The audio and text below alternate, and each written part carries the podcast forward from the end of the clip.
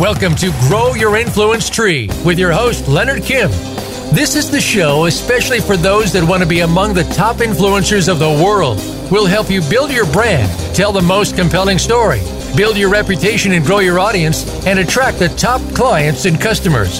Listen to the experts. Think like they do, and you'll be on your way. Now, here's Leonard Kim. Hey everyone, Leonard Kim here, and welcome to another episode of Grow Your Influence Tree. Today we have Kenny Klein on the line with us today, and he's a serial entrepreneur in digital technology and fashion. He's a co-founder of several online brands. One of them is called Barband, and he's also the managing partner over at a company called Jakk Media. And he's done a lot of interesting things in his life, but then I don't really want to take away the steam of letting Kenny introduce himself. So Kenny, why don't you take a moment to kind of introduce yourself to our listeners. Yeah, thanks, Leonard. Glad to be on. I'm calling in from Brooklyn, New York. So my company is based out of there. And we run a few different online brands targeting what we call passion audiences. So Barbend is one where we're targeting the really passionate weightlifter or strength athlete. We also run one of the biggest mattress review sites on the web, as well as a website focused on home security and smart home gadgets and products and information. So when I say we run these brands, we're really targeting people through a variety of channels, whether it's on our website, whether it's on YouTube, whether it's our email list or Instagram or other channels. We kind of like to meet audiences where they are and strategically grow our brands that way. We're slow and methodical, but we also have, over the last 5 years with this company, experienced pretty good growth in each of these really specific channels. So in terms of my experience relevant to your show, that's what we do every day, all day, and are always looking for opportunities to grow that exposure.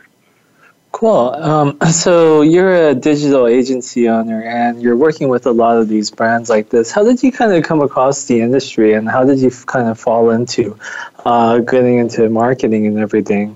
Was there like a calling, a pivotal moment in your life, or what kind of brought you to doing this type of stuff?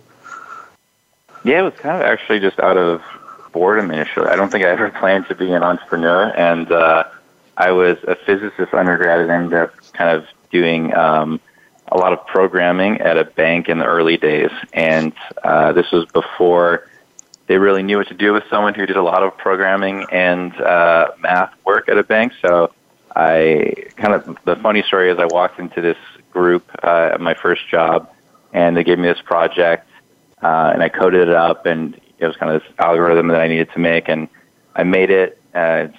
Gave it to my boss 2 weeks later, and he said, well, that was your project for the year.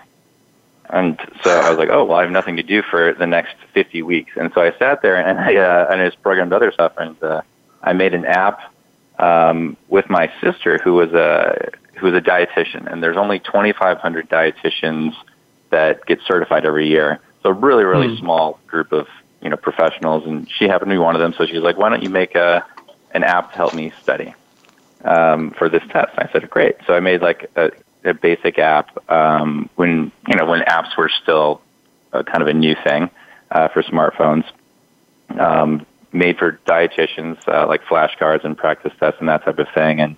And though it was a small audience, the first year, 80% of the dietitians used my app because it was kind of the only one out there.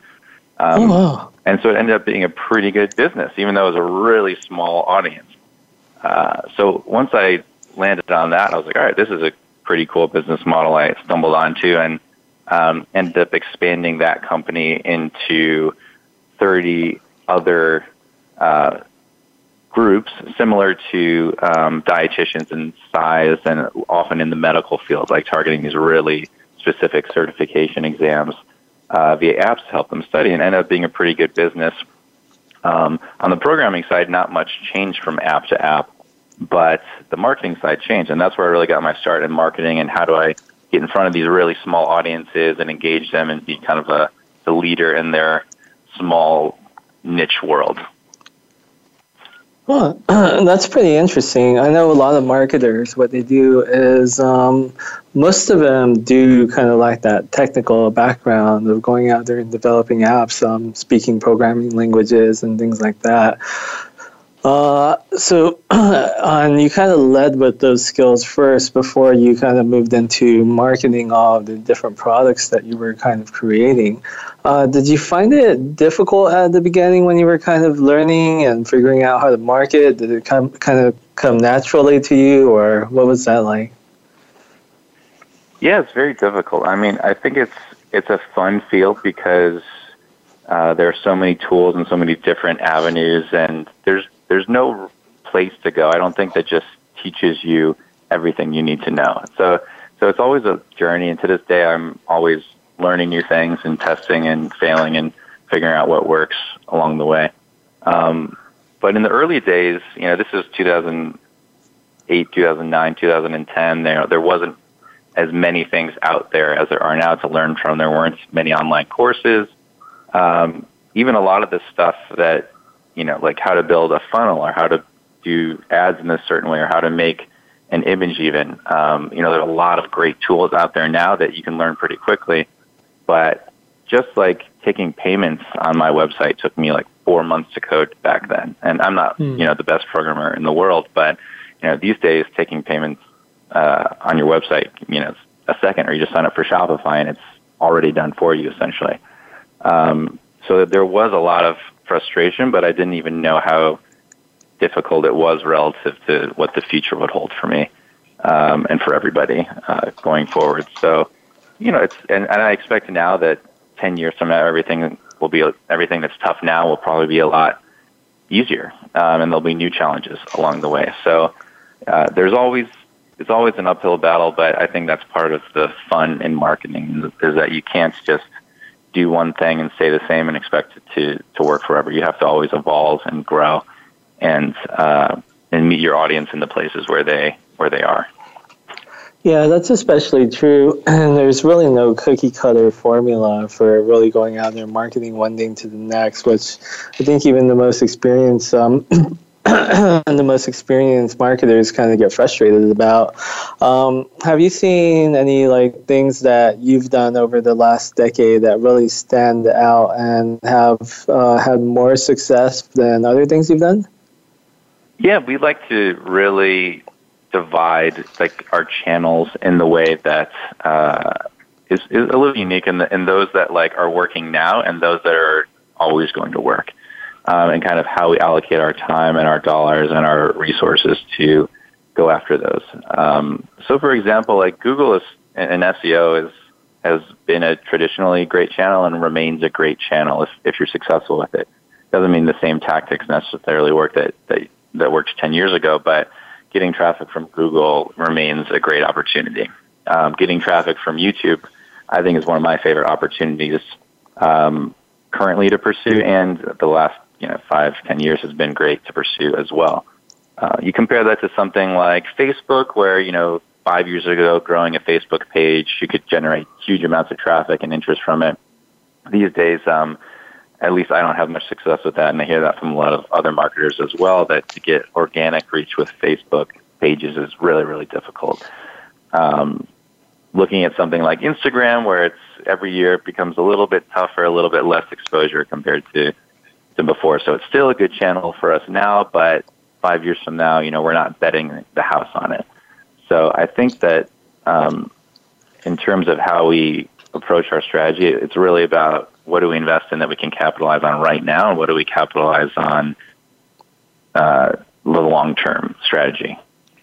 So kind of what you mentioned with like a lot of social media platforms like Facebook getting less and less organic reach and campaigns being less successful. I know in the marketing world in general, a lot of companies have been like heavily focusing more and more on creating social media content. Do you think that might not be the right play for a lot of companies?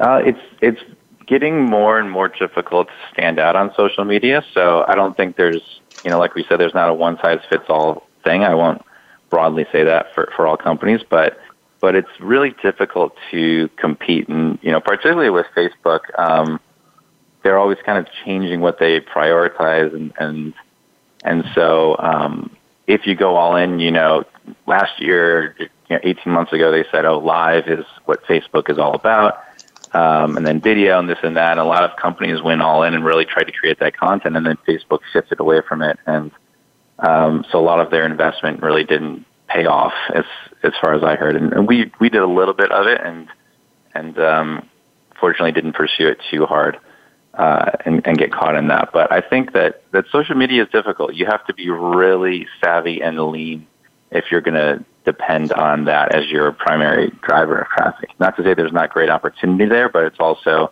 the opportunity window is much more much shorter than with other platforms, I think.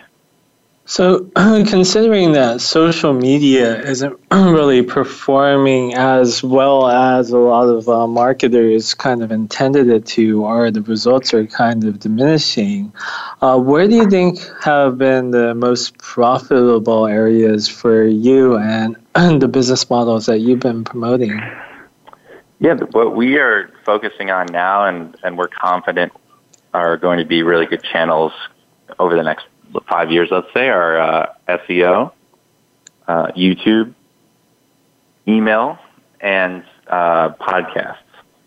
And so we're not saying that social media doesn't have opportunities, especially right now, but you know, we have Barband has a pretty active Instagram, and we do spend some time growing that, but we use it primarily to drive traffic to our new YouTube videos or our email list or our new podcast launcher, things like that. So we think of it as a tool to grow the channels that we're really, really prioritizing long-term. And we don't view the Instagram profile, even though it's performing well now, as something we're going to have to depend on over the next 5 years, let's say. So kind of more of the legacy ways to create content, like writing articles, doing videos, and having audio are kind of the primary things that you've been seeing are leading the most traffic into businesses and converting the most into customers? Yeah, absolutely. And they're all, you know, I say YouTube because it's generally video, but it's a great way to build an audience with video as well. So those channels we think are going to keep performing very well and are right now performing great for our businesses. Cool. So out of curiosity, like for me, when I think about like podcasts and radio shows and things like that, I'm assuming most people are sitting behind the car, driving when they're kind of consuming that type of content. How actionable is it really for someone to listen to maybe a podcast on a particular topic and then go and take action based off what they were listening to? And how is that kind of tracked? Yeah, I mean, audio, there's podcasts, and there's also, you know, the Amazon Alexa and the Google Home and all that type of stuff, audio version as well. It seems that people are getting more and more exposure through audio. But you're right, it doesn't mean that they're sitting there with their phone or with their computer ready to buy something. But, well, you know, the reason that we like it is brands clearly are seeing rewards by advertising on podcasts. It's a great platform. And so in terms of the primary way we monetize those is through sponsorship, and brands are really, really excited about podcasts now. And whatever their goals are and however they're tracking it, they seem to be very happy with the results right now. And you're absolutely right. Some people won't go and click through, but maybe they just become aware of a brand, or you know, they hear it on this podcast or on multiple episodes, and then they see another ad for it, or then they go to the store, or they just kind of have that brand top of mind in a form of content that is engaging to them, and ultimately it leads to a purchase or engagement with the sponsoring brand that the sponsoring brand in our case has been happy with. Cool. So basically, it's just another touch point where the person's being able to kind of get themselves familiarized with the brand and potentially take action at a future point. Right, exactly.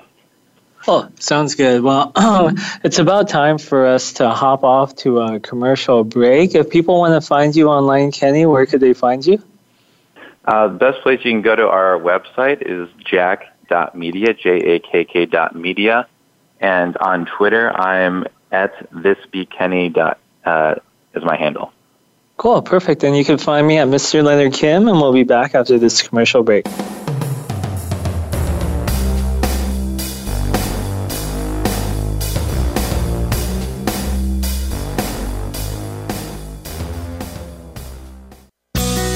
Be sure to friend us on Facebook. You can do it right now. Visit Facebook.com/Voice America or search for us at keyword Voice America. It's time to unlock some of the best-kept secrets in health, wealth, and happiness. Are you ready to live your life to the fullest and hear insider tips from today's experts? Then tune in to The Forbes Factor with celebrity TV host and inspirational icon, Forbes Riley. She's a best-selling author and TV fitness expert, and you know her from QVC and HSN. Now she brings her expert advice and guests to the Voice America Influencers Channel. Tune in live every Tuesday at noon Pacific Time and 3 p.m. Eastern Time for The Forbes Factor. We guarantee it will be the best hour of your week. Do you feel you have a bigger life's purpose than you're currently living? Of course you do. Activate your passion as you tune in to Sovereign Self with host Zofia Renea Morales. Become the conscious creator of your own life. Connect with your most powerful and purposeful self in order to make big things happen for you now. Zofia and her guests are doing this every day and are sharing how you can step into this power too. Listen to Sovereign Self every Monday at 4 p.m. Pacific Time, 7 p.m. Eastern on the Voice America Influencers Channel. Want to improve your health, business, and life just by listening to a radio show? Well, we can at least move you in the right direction. Listen for Spotlight, the Allison H. Larson Show. Each week, Allison will speak with amazing guests and find out what's changed their lives and how they are changing the lives of others. From beauty to health to business and personal relationships, we're here to inspire you to live your life of passion. Listen every Tuesday at 10 a.m. Pacific Time, 1 p.m. Eastern on the Voice America Influencers Channel. We don't follow, we lead. Join us, the Voice America Influencers Channel.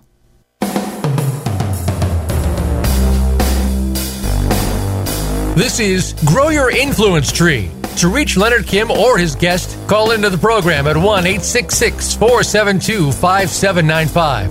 That's 1-866-472-5795. Or drop a line by email to hello@leonardkim.com. Now, back to Grow Your Influence Tree. Hey everyone, Leonard Kim here, back with Kenny Klein, and welcome back to Grow Your Influence Tree. We've been talking a lot about digital marketing and how it could go out there and really help you leverage your efforts. And we've been talking about a lot of the experience that Kenny's had from kind of moving from a programming and technical background and kind of diving deep into marketing and really getting a lot of great results with a lot of the companies that he's worked with and building up the digital agency he has. Right before a commercial break, one of the things that Kenny really mentioned are the top drivers to really go out there and drive traffic into businesses and things like that is really a lot of writing and creating blog type content, and also touches on YouTube and how to really go out there and build a community. Maybe we could start with writing before we kind of move into getting into YouTube. Why do you think that blog content really is going out there and driving a lot of traffic for these businesses and converting? Yeah, well, we spend a lot of time doing that, and blogs, though they may be the thing that's been around a long time and the not exciting part of marketing, it's still very effective. That doesn't mean you every day and do it super casually. We're very intentional about the content that we write and how we write it and how we deliver it to our audience, but it still remains very, very effective for communicating our message and getting in front of the audience that you want to get in front of. Our primary target when we're writing content is Google and showing up in the Google search results. So we spend a lot of time looking at keywords, seeing what people are looking for, what their search intent is, and writing articles that really provide them with a lot of value in response to what they're searching for. So assuming that you're kind of like a small company, and assuming that a lot of large companies, what they're kind of doing is following the same types of things that you're doing, where they probably have a team of data scientists looking over keywords, doing a lot of research, figuring out what things that they want to kind of rank for. And you have some probably teams of people who go out there and create a lot of content. And I mean, content marketing's kind of been around for an extremely long time, and a lot of companies are heavily investing into these resources. What kind of gives the opportunity for someone who's like new on the blog to really go out there and really become successful with creating blog-type content? Yeah, I think the advantage is really twofold. One is quality that they can create, and two is the keyword research that they're doing. So starting with keyword research, like, yes, there are many, many people going out there and creating content, and in certain niches, it will be impossible for a small player or even a new large player to compete, particularly if it's an area that's really monetized already. So if you're looking at, you know, the best credit cards of 2019, you know, there's going to be hundreds of thousands of people that have written that article probably, and some of the biggest brands and most talented content marketers are going after that term.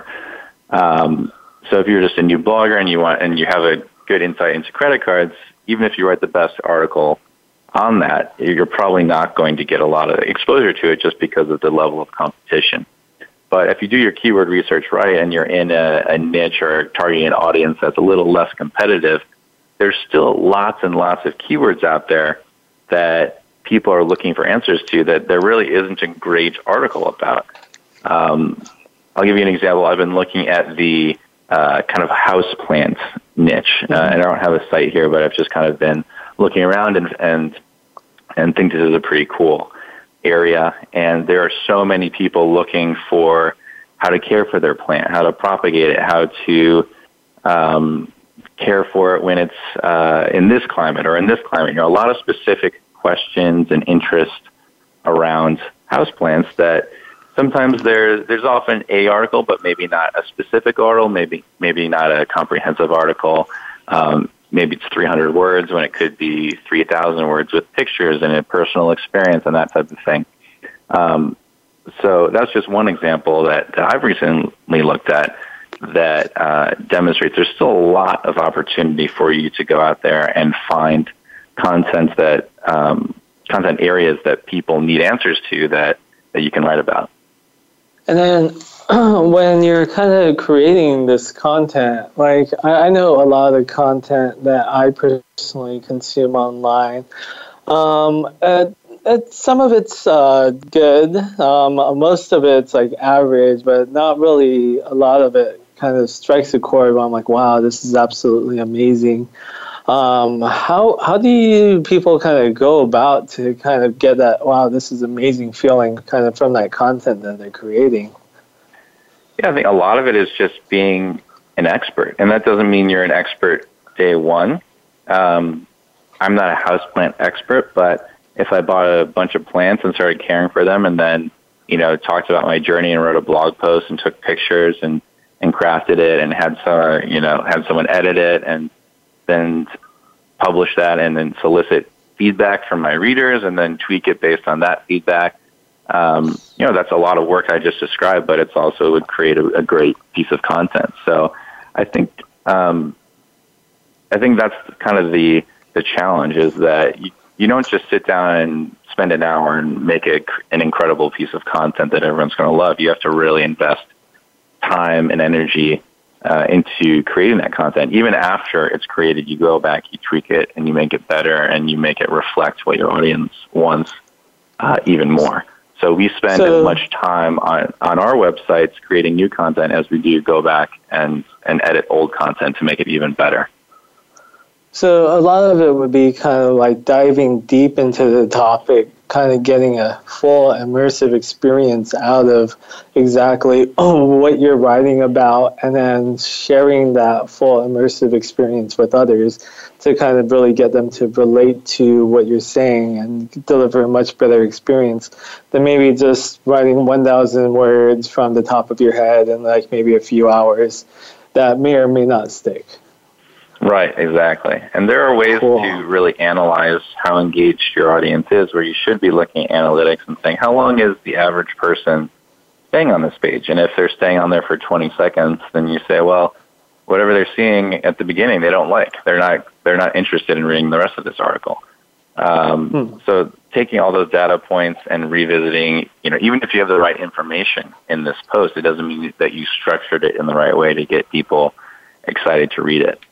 So it's really just about investing in that quality over time and creating content, the actual content, and then structuring it in the right way that people enjoy reading it. Cool. So it's kind of good that there's opportunity, especially with written content, to kind of go back and repolish it up, especially as you have different findings with analytics and everything. And I see how that could really drive to long-term results. The other thing that you kind of mentioned is going out there and doing things on YouTube. I know that a lot of people overlook YouTube, especially since they might consider that it's really like an older platform as opposed to the new sexier things that kind of come out, like Instagram stories and things like that. But also at the same time, people usually look at YouTube as a place where like influencers kind of hang out and they share like their dramas and their makeup tutorials and things like that. What makes YouTube so appealing and so successful for someone who's going out there and creating content? Yeah, it's a fantastic platform. I'll say if I were starting from scratch today, I would start with a YouTube channel, certainly. Because twofold. One, it's a great platform where you can really build an audience and they get to know you and your brand and that type of thing. But also, there's a lot of untapped opportunity there where it's, like you said, there's a lot of content marketers who've been writing content for years, and people have been making YouTube videos for years, but not at the same level. So there's still huge pockets of opportunity to really grow an audience on YouTube at a lower competition level than writing. So if you approach YouTube strategically in the right way, it's, in my opinion, a really guaranteed success at this point in time. Huh. So it's because a lot of people are kind of overlooking YouTube that it kind of makes it the better platform to be on. Yeah, a lot of people are overlooking it, and making videos takes a lot of effort, and you have to put yourself out there personally often to start the channel. And it requires a lot of consistency. So I'm not saying it's necessarily easy to have success on YouTube, but if you approach it strategically and consistency over a period of time, you're guaranteed to have a level of success. And the better that you do it, the more success that you'll have. So kind of like what you mentioned with, one, the learning curve, two, the ability to kind of gather up the courage to like being on camera and all this other stuff that you kind of have to do to really make a YouTube channel successful. A lot of people kind of feel this internal struggle, or they might not actually want to go out there and put themselves out there to really kind of go and do these things. Are there any pointers for these types of people to really go out there and make a great YouTube channel? Yeah, well, there are some channels you can do without being on camera, but those are, harder to figure out, I think. And part of the charm of YouTube is that people love seeing people that they know and they continue engaging with, and it's kind of like building a relationship with your audience, and often you have to be on camera to do that. So I always recommend to people, go on camera yourself, and even if you're not comfortable initially, it's about becoming comfortable. That entrepreneurship and being an influencer is you're going to have to develop a level of comfort with engaging with your audience. It's just the nature of it. And so and the thing about YouTube too is it doesn't mean you have to have the best video ever created with your first one. You can make keep getting better and better each day, and over time that will accumulate. If you look at most YouTube channels and you look to the first, you can see one where they have millions of followers. If you go and look at their first video or even the first year of their videos, they're usually pretty basic with them with a phone and not well scripted and maybe even awkward and uncomfortable. And but it's really about taking action and trying to be better over time. And that's what makes YouTube kind of fun too. Do you think if someone's going out there and they're creating video content and they're kind of stumbling over themselves and it's not really that perfect shot the first few times around, that their audience would kind of hold it against them? No, definitely not. I mean, YouTube is a very accepting place. And the thing about YouTube as well is it's typically just a few successful videos that really build your audience. So when I say go out and post consistently, you want to do that just to give yourself a great opportunity at having success. So it's like, I'm going to post every week, or I'm going to post twice a week, or that type of thing. It doesn't, especially at the beginning, it doesn't mean that every video is going to be successful, but kind of with my channels, one out of every 10, one out of every 20 or so videos at the beginning of a channel ends up being pretty successful. It just hits the YouTube algorithm in the right way, where it ranks for a keyword, or it ends up as a suggested video, or someone else finds it and links to it or mentions it or that type of thing. So most people at the beginning, they're not going to dial in and watch every single video, especially if you don't have an audience yet. But as you make those videos that resonate, then that's what builds your audience. And that's what's useful about YouTube too. It's like, all right, I made 20 videos and this one was successful. Well, why was this successful? Was it the topic? Did I do something different in the presentation? Was it a short video, a long video? What really resonated about this? And then for the next 20, you try to do more videos like that. And maybe 2 out of 20 are successful out of the next 20. And you keep building and building your audience and also your skill level and your strategy over time. Cool. So basically you're kind of putting in this continuous improvement model where you're kind of taking the same philosophies of going out there and creating better content in the written way, but you're using that towards video principles to really go out there and maximize the type of videos that you have. Right, exactly.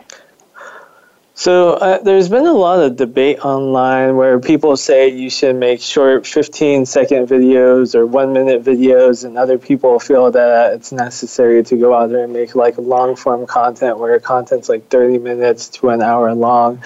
Is there like a sweet spot in regards to like how long a video should be, and are there any ways to kind of optimize that process? Yeah, I would say there's always a sweet spot, but it's not consistent in my mind, especially when you're talking about going across platforms. So if you make the same video and post it on Facebook and YouTube and Instagram and all these places, it'll generally perform very differently on each one. Like I said, we focus the most on YouTube, and even with YouTube, it depends on your strategy of where you want your videos to be seen. So if you're trying to like rank for a keyword, YouTube is actually a big search engine. So people can type in keywords, and like Google, there's video results in YouTube.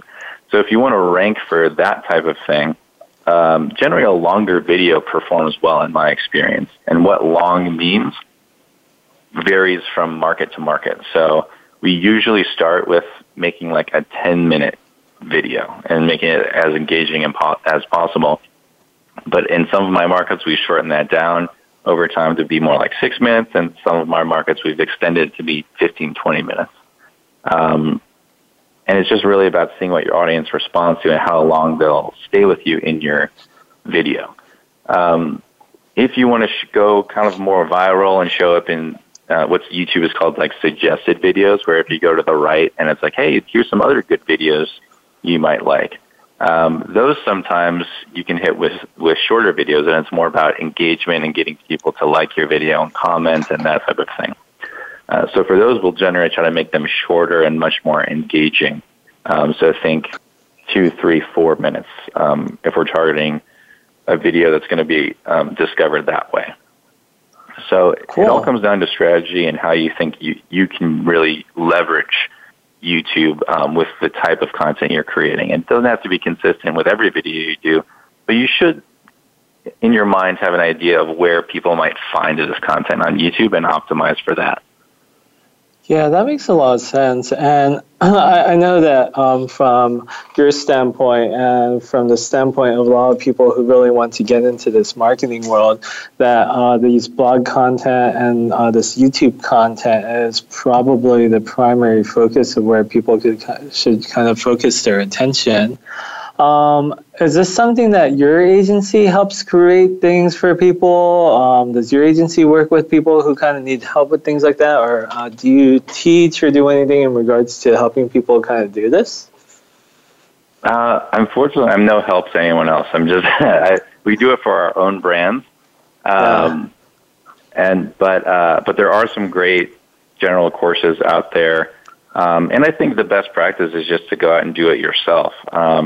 And start learning that way. So, the basic courses will show you how to edit and upload and some ideas behind it, and those are really, really valuable. But the more that you practice yourself and see what resonates with the audience you're targeting, you're going to quickly know over time. As long as you commit to consistent action and to reflecting on that action and learning and growing based on it, then you're going to develop skills, particularly with YouTube, very quickly, I think. Awesome. And so I wanted to thank you so much for kind of taking the moment to really just share a lot of your marketing insights with us, especially with content marketing and blog content and really how to really go out there and that YouTube channel to really drive success. Where can people find you again, Kenny, in case they want to follow you or connect with you or work with one of your businesses? Yeah, if you want to see how we do things, you can go to an overview of our brands at our website, jakk.media. That's jakk.media. And on Twitter, I'm VisBKenny. Perfect. And you could always find me at Mr. Leonard Kim on Twitter. And Ditch the Act is about to come out in October, so visit ditchtheact.com to learn more about my upcoming book. And thank you so much for everyone for tuning into another episode of Grow Your Influence Tree, and we'll see you all next week. Thank you for making us part of your week. Listen for Grow Your Influence Tree with Leonard Kim every Thursday at 4 p.m. Eastern Time and 1 p.m. Pacific Time on the Voice America Influencers Channel. Stand out, stand apart, and become a top influencer. We'll see you here next week.